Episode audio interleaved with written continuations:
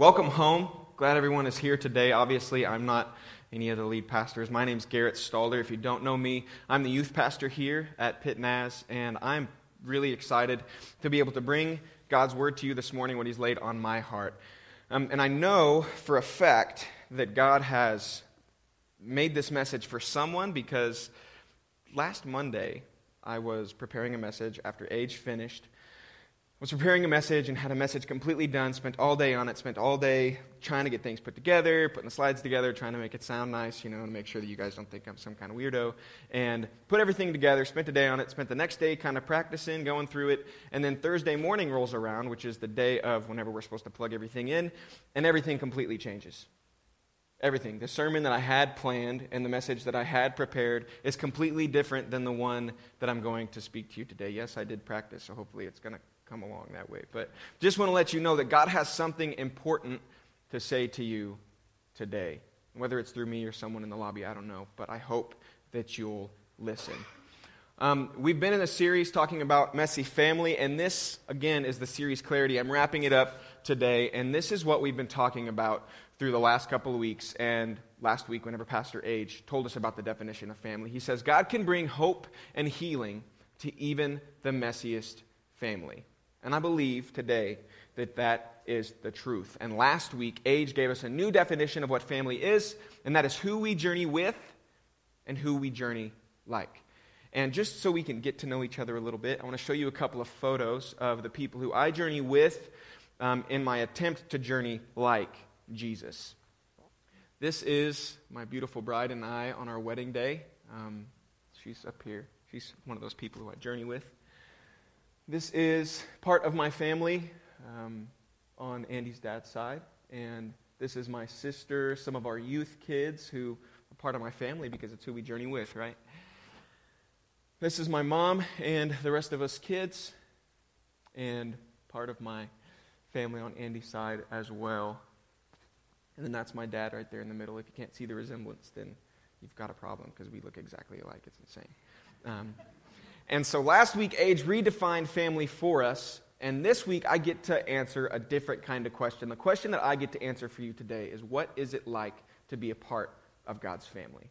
So we've discovered that God brings hope and healing to all of the families of the Bible. He can bring hope and healing to our families, even our messiest situations. Last week, Age says our family isn't just who we live in a household with or our bloodline.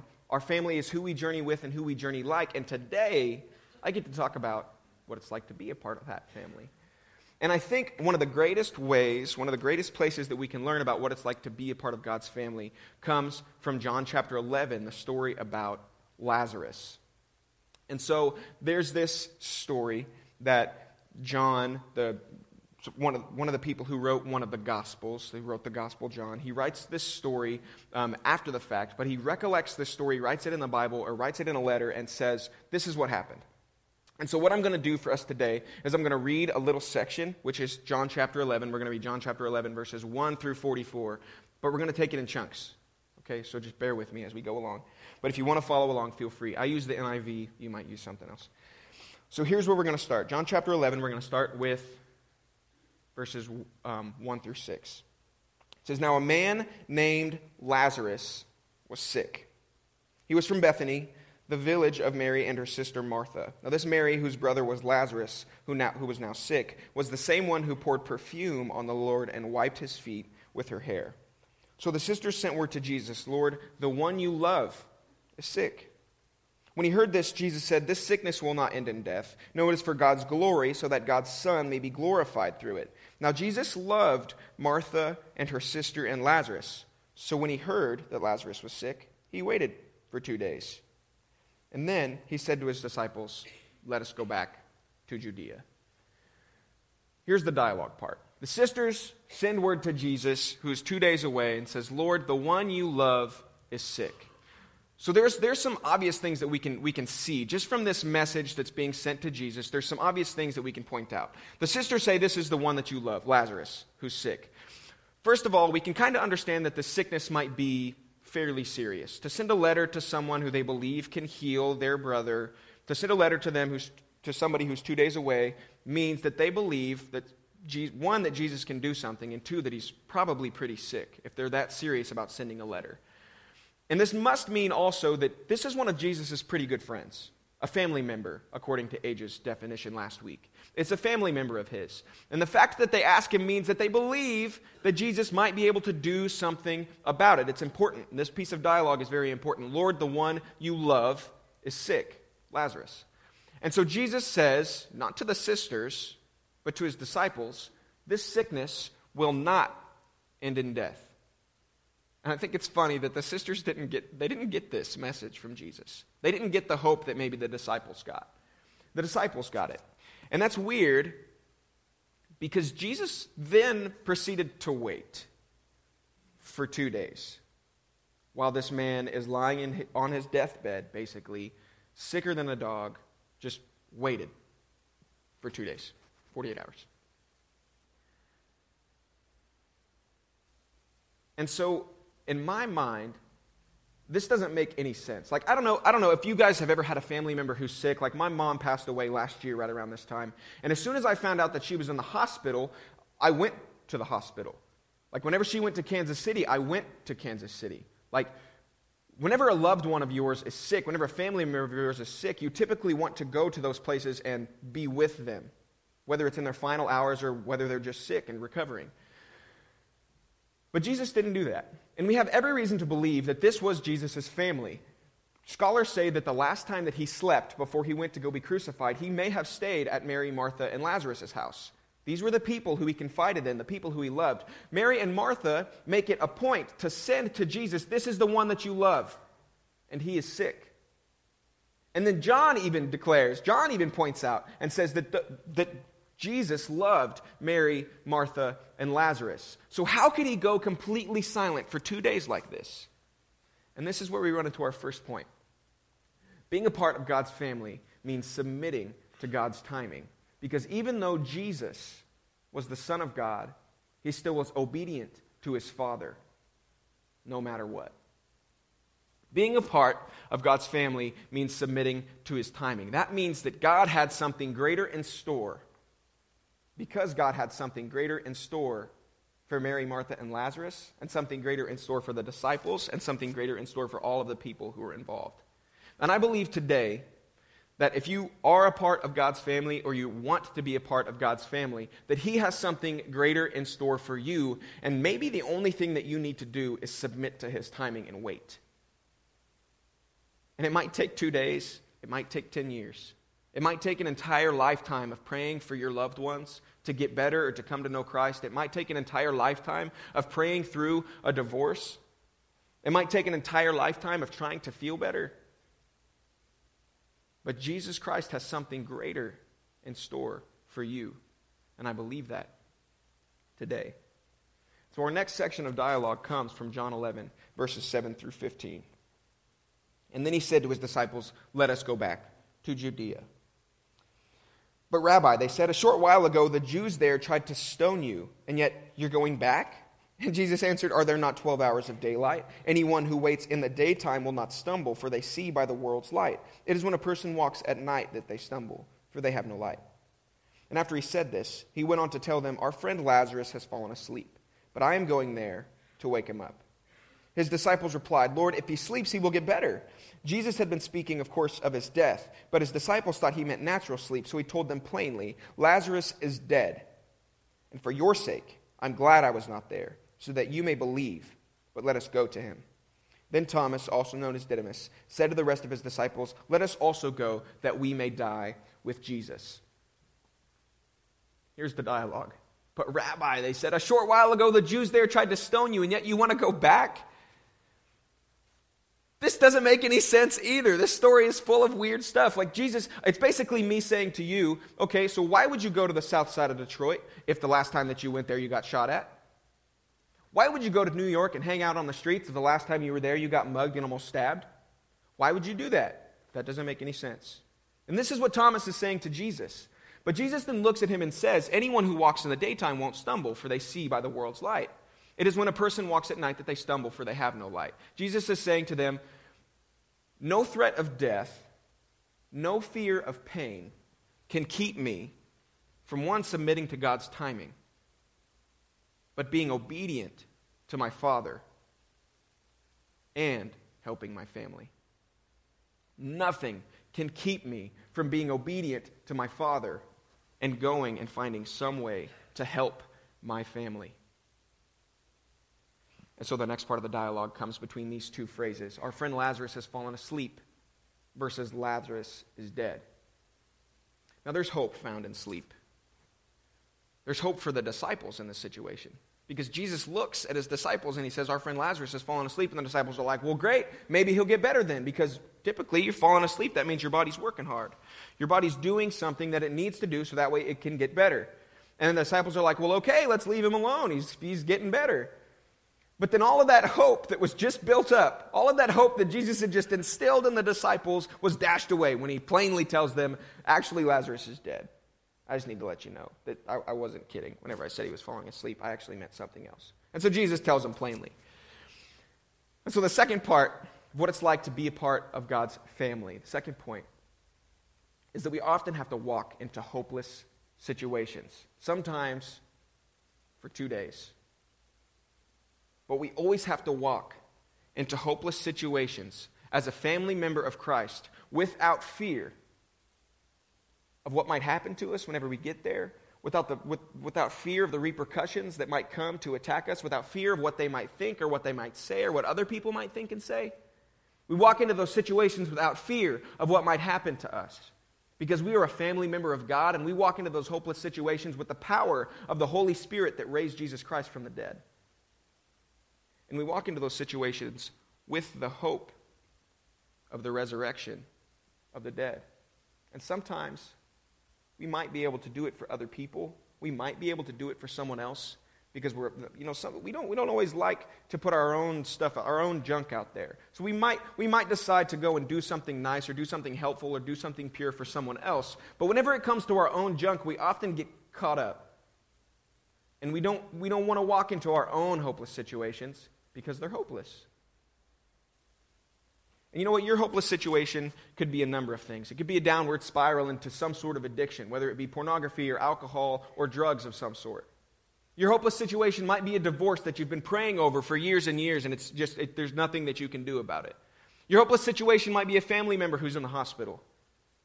But as family members of Jesus Christ, as family members and heirs and children of God, we get to walk into our own hopeless situation as well as others with hope and without fear because that's who Jesus Christ called us to be.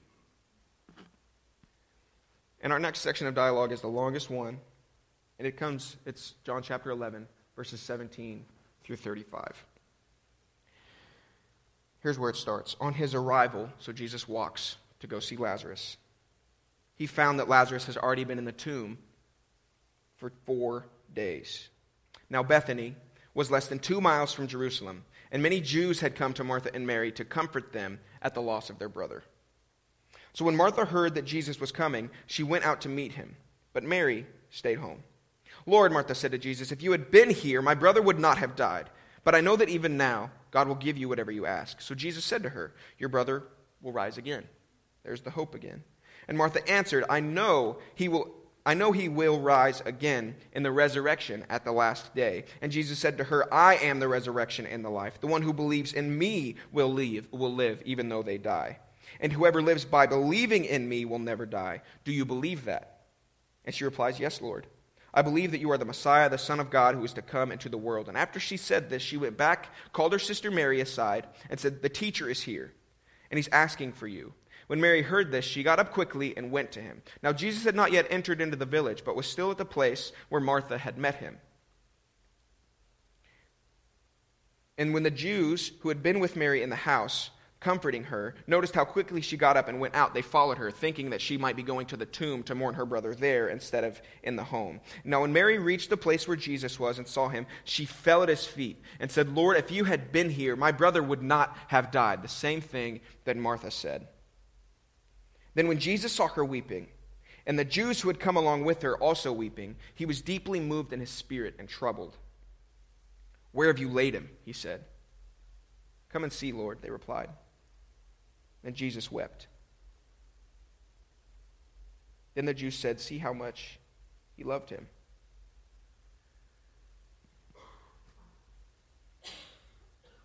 Here's the dialogue Martha, Lord, if you had been here, my brother would not have died. Makes sense.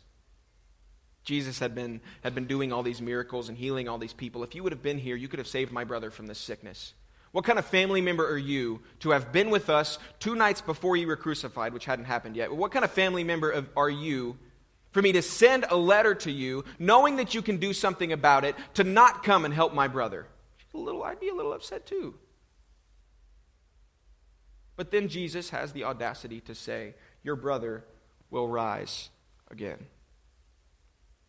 It's another one of those things that don't make sense. And obviously, we can tell through the story that Martha and Mary didn't understand. Like, I get it. Yeah, he'll rise again on the last day, the resurrection on the last day. I get it. I understand. But then there comes this part of the story. He was deeply moved in spirit and troubled. Where have you laid him? He asked. Come and see, Lord, they replied. And then Jesus wept. Now, I need us to sit in this for a moment because this is very, very important. I need you, I need you all to, to create this visual with me. I know it's early. I know some of us haven't had our cup of coffee yet, but I need us, I need us to sit in this visual. I need us to see this picture as clean as day. Now, all of these Jews were from Bethlehem who were there weeping and sobbing because of Lazarus' death. The two sisters whose brother had just died were weeping, sobbing uncontrollably because their brother had just died. Jesus walks into this situation knowing what he's about to do. You could understand that he might be a little upset because they don't have the faith that he had given them from the past. Some scholars say that Jesus was troubled in his spirit because he was angry of the faithlessness of the people. And some scholars say, and what we can kind of deduce from this story, is that Jesus was sad because there's dozens of people around him who were crying and weeping. And I say that it's both. Because Jesus can be both filled with compassion at a loss, uh, filled with compassion and at a loss for the faithlessness of people at the same time. Because we need to understand that Jesus was a champion of death, he conquered it. He destroyed it whenever he died and was resurrected. But he can still be moved by the pain of others. And that's our third point today. Being a part of God's family means living with a broken heart. Living with a broken heart for the lost, the blind, and the broken people, the people who don't know Jesus, the people who don't know the hope that you have in your heart. If you're a family member of Jesus Christ, you have inherited the resurrection power. It's inside of you. You get to walk into different hopeless situations, waiting on God's timing, bringing the hope of the resurrection of Jesus Christ into everything. And your heart can be broken for people who don't have that hope. You live with a broken heart for people who are mourning. Blessed are those who mourn, for they will be comforted. It's not just that the Holy Spirit is going to go and be with those people whenever you pray, because it will happen. But God might also be sending you to go and be with those people because they're broken and unhappy and need your help. But maybe there's a couple of you in here who feel like your heart is always broken, who feel like you already live with a broken heart. And you know what? Maybe it's time for your heart to be broken for others instead of for your own stuff. I'm not saying that to remove the pain and the frustration and the anger that comes out of your own stuff. But what I'm saying is that the hope and the love and the grace of Jesus Christ and his resurrection from the dead can relieve you from your own junk so much that you can turn and help others with that pain and that suffering. If you're mourning because of the loss of a loved one, and you know that someone else's loved one is on their deathbed, would you not want to go and comfort them? Take the hope of Jesus Christ with them, with you, so you can help them. Because we know that there's a life after this life. That those who live in Christ don't actually die. To live is Christ, to die is gain. We live again. Our next part of the dialogue is 1136 through 45.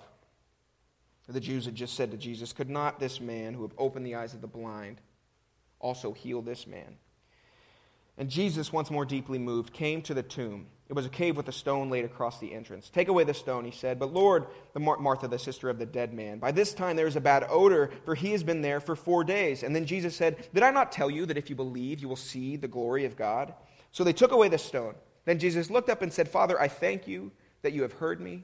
I knew that you always hear me, but I said this for the benefit of the people standing here so that they may believe that you sent me. When he said this, Jesus called out in a loud, a loud voice, Lazarus, come out. Then the dead man came out, his hands and feet wrapped with strips of linen and a cloth around his face. Jesus said to them, Take off the grave clothes and let him go. But Lord, said Martha, by this time there's a bad odor, for he has been in there for four days. Jesus, there's nothing you can do about this. He's been in there for four days. The scholars who have been all over this story for a long time believe, and the people of old believe, that a spirit hung around a body for no more than three days. No more than three days. After the three days was up, there was no chance of anyone being resurrected from the dead. No chance at all. This is a hopeless. Martha and Mary are hopeless. The Jews there who believe and know that the Spirit only hangs around for three days, they're hopeless, completely destitute, have no, there's no chance that this man will ever rise from the dead. And Jesus replied, Did I not tell you that if you would just believe, you would see the glory of God? Did I not tell you before that if you would just believe, that I can do exactly what I told you I was going to do? Whenever we started this journey. Being a part of God's family means, fourth, rising from the dead. Now, this is, this is probably the most important thing that I can point out to you today. If you don't get anything else, this is what I want you to walk away with. All right, so if you've, if you've been asleep, just wake up for a couple of minutes and then you can go back. This is why Christ died. It's not just to give us or to extend our lifespan beyond this life that we live now. It's not just to give us eternal life, it's not. Jesus died and was resurrected from the dead to give us a new life here on this earth now. Jesus died to free us from the sin and the selfishness and the fear and the doubt and the addiction of this life. Because none of that's going to happen in the next one. And if you think for a second that you can get it out of your impatience, that you can get rid of the sin and the hopelessness and the hate that's in your heart on your own timing, you're wrong. If you think for a second that you can fix your hopeless situations all by yourself, or that you can try to fix someone else's hopeless situations all by yourself, you're wrong. If you think for a second that maybe your heart can't be fixed. Or maybe you've got your own problems to deal with, you can't help anybody else. Your situation is too crummy to be redeemed, or your situation is too bad to benefit anybody else. You're wrong. Because Jesus Christ died not just to extend your lifespan into this next into the next life, but to give you a new life of freedom from sin, freedom from addiction, freedom from hell that lives on this earth. And he did that for today and tomorrow and the next day. He didn't just do it for no reason. There was a purpose for it. Romans 8:15 says, "So you have not received a spirit that makes you fearful slaves. Instead, you received God's spirit. When he adopted you as his own children. Now we get to call him Abba Father. It's, a, it's an Aramaic term, it's a Hebrew word for daddy.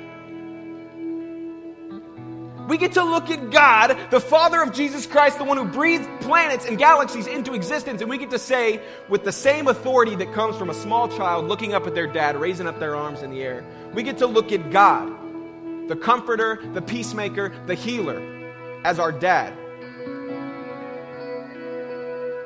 If you thought the rest of the story didn't make sense.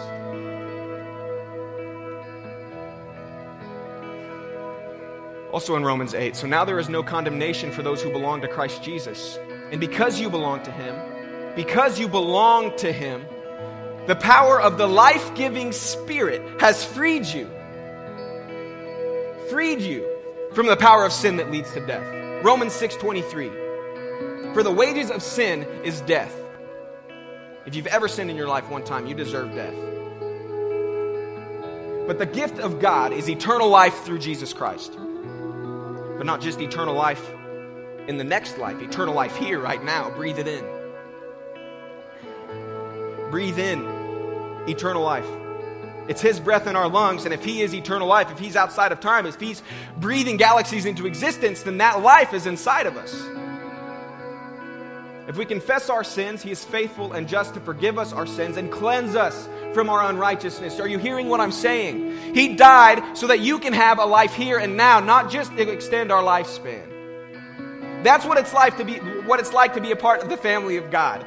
That is it right there. It's to look up at the one who created everything, the one who knit you together in your mother's womb, who gave you a purpose before the creation of the world. You get to look up at him and say, All right, behold, with an unveiled face, the glory of God. Look, you get to look upon God because of what Jesus Christ did to remove us, to remove our sins, and to take away the selfishness and the pain that we live with in this life. Here's the big idea write this down. Being a part of God's family means being set free to live who the Father created you to be.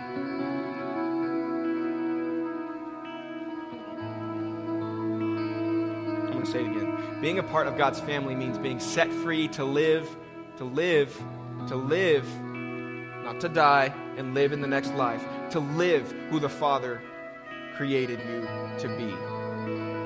In Ephesians chapter 1, it says, Before the beginning of time, He had a purpose for you. And if you think you're too old, or maybe you think you're too young, or you think your life has been so messed up and convoluted and disheveled that you can't receive this, oh man, you're so wrong. I, am so glad to tell you that you're wrong today, if you believe that. Because there's nothing better than being set free from the life that you believe that you should be living. Because if you submit to God's timing as a ch- child of God, if you walk into those hopeless situations, if you live with that broken heart, if you raise from the dead like Jesus rose Lazarus from the dead, then there's nothing keeping you from living the way that Christ has purposed you to live.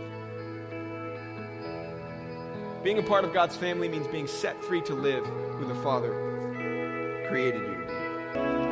I'm not, I'm not going to stay up here for too long. I want you to know that what happens on this stage is not more important than what happens with you. So if you're coming in here just to receive your Sunday morning thing that you do every week, please don't do that today. Take something with you, whether it was a piece of the scripture that was read, whether it was a song that was sung, a smile that you saw from across the room. Take it with you and give it to someone else. Because this isn't this isn't Christianity. Following Jesus is taking what you know and what you love and the power that He has given you and giving it to others. That's, that's good news. This isn't good news. You are good news. You are the light of the world. That's you. And so, as family members of Christ, as heirs to the throne, as people who are literally in the possessive, like who belong to Christ, take with you his love and his power and his grace and his mercy to walk in his timing to walk into hopeless situations, to live with a broken heart, and to be resurrected from the dead and live differently. Not just in anticipation for what's to come, but for what has happened, for what happened 2,000 years ago and what's continuing to happen today. God, thank you so much for these men and women. Thank you for their, for their hearts, for the love that you've put inside of them for the peace that you're giving them even right now. I pray that you would give them the courage that it takes to walk into those hopeless situations, the patience, man, to wait so hard, God. Help us. God, whatever it takes to live with a broken heart, and Father, the courage to step out and live resurrected, just like Lazarus did. We love you and we thank you. In Jesus' name, amen. The Lord bless you and keep you. The Lord make his face shine on you and be gracious to you. The Lord turn his face toward you and give you peace.